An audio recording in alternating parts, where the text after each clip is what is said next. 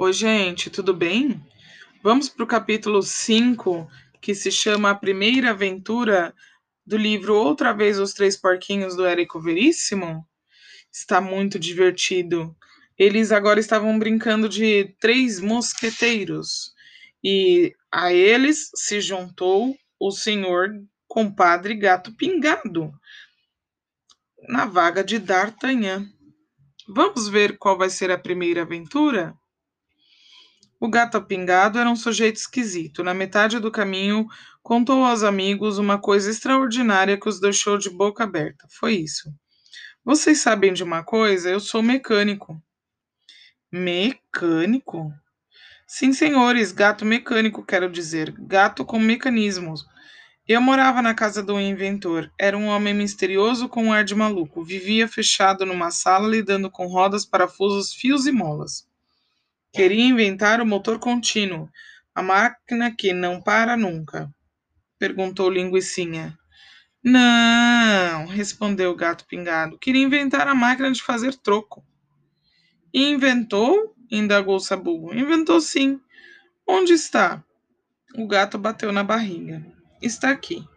O inventor botou a máquina na minha barriga, uma coisa maravilhosa.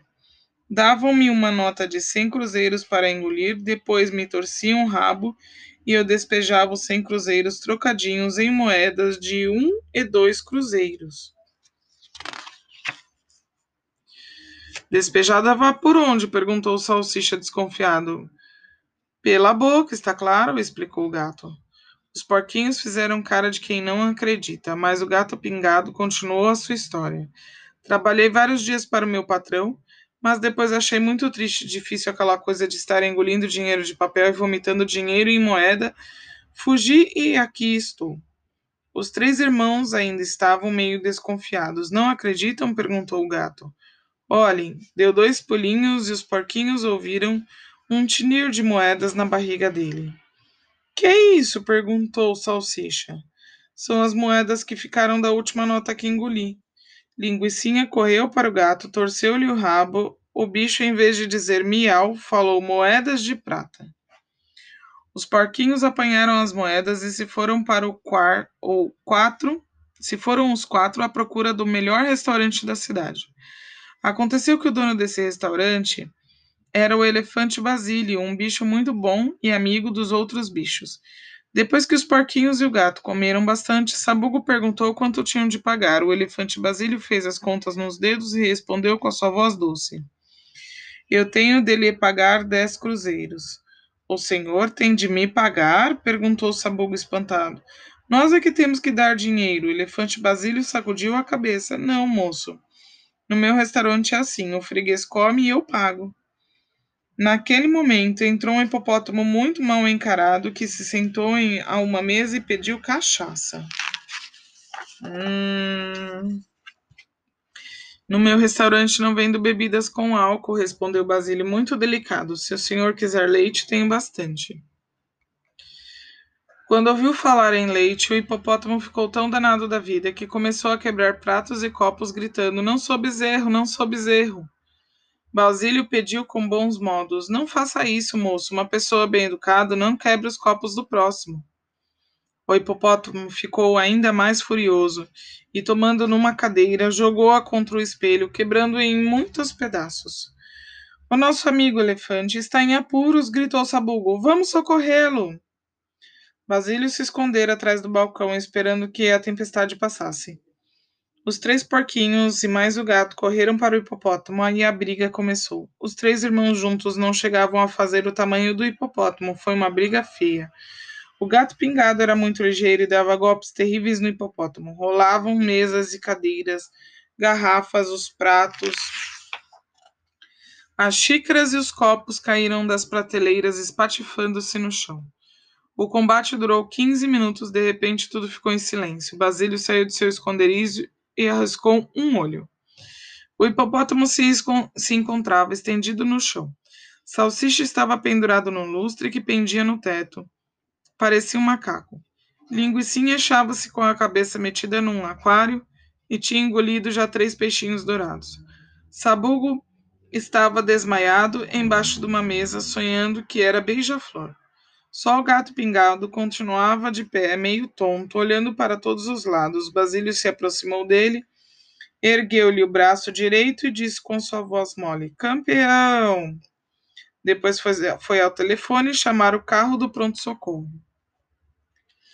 Que coisa! Vamos ver o próximo capítulo e ver se a gente descobre se eles perceberam que brigar não era uma boa ideia. Capítulo 6 De capa e espada. Dentro de duas horas, os três porquinhos já estavam bem acordadinhos, sãos e dispostos para outra aventura. O elefante Basílio, agradecido, deu-lhe de presente muito dinheiro. Vamos fazer um banquete, propôs Linguicinha. Agora estamos ricos. Nada disso, retrucou Sabugo. Precisamos comprar as nossas roupas e armas de mosqueteiros.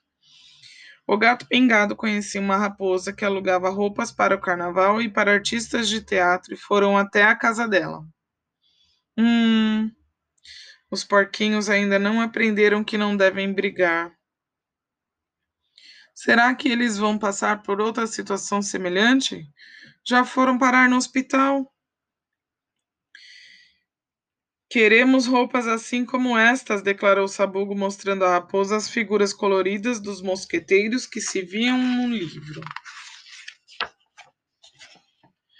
A raposa, esfregando as mãos satisfeitas com o bom negócio que ia fazer, foi ao guarda-roupa e trouxe de lá quatro pares de botas, quatro chapéus com penachos coloridos, quatro capas pretas com forro vermelho e quatro floretes. Os porquinhos pegaram as des pagaram as despesas e vestiram as capas, calçaram as botas, enfiaram chapéus nas cabeças e puseram os floretes na cinta. O gato pingado fez o mesmo. Depois os quatro amigos foram até a beira de uma lagoa para se olharem no espelho da água. Tiraram os floretes, ergueram para um ar e repetiram como os três mosqueteiros do livro: um por todos e todos por um. O marreco que estava nadando desatou a rir. Quá, quá, quá, quá, quá. Onde se viu o porco mosqueteiro? Quá, quá, quá, quá.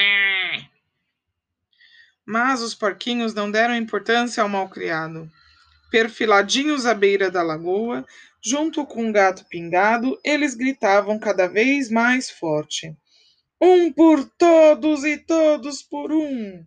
Sacudiram no ar as capas vermelhas quatro touros que estavam ali por perto cantando.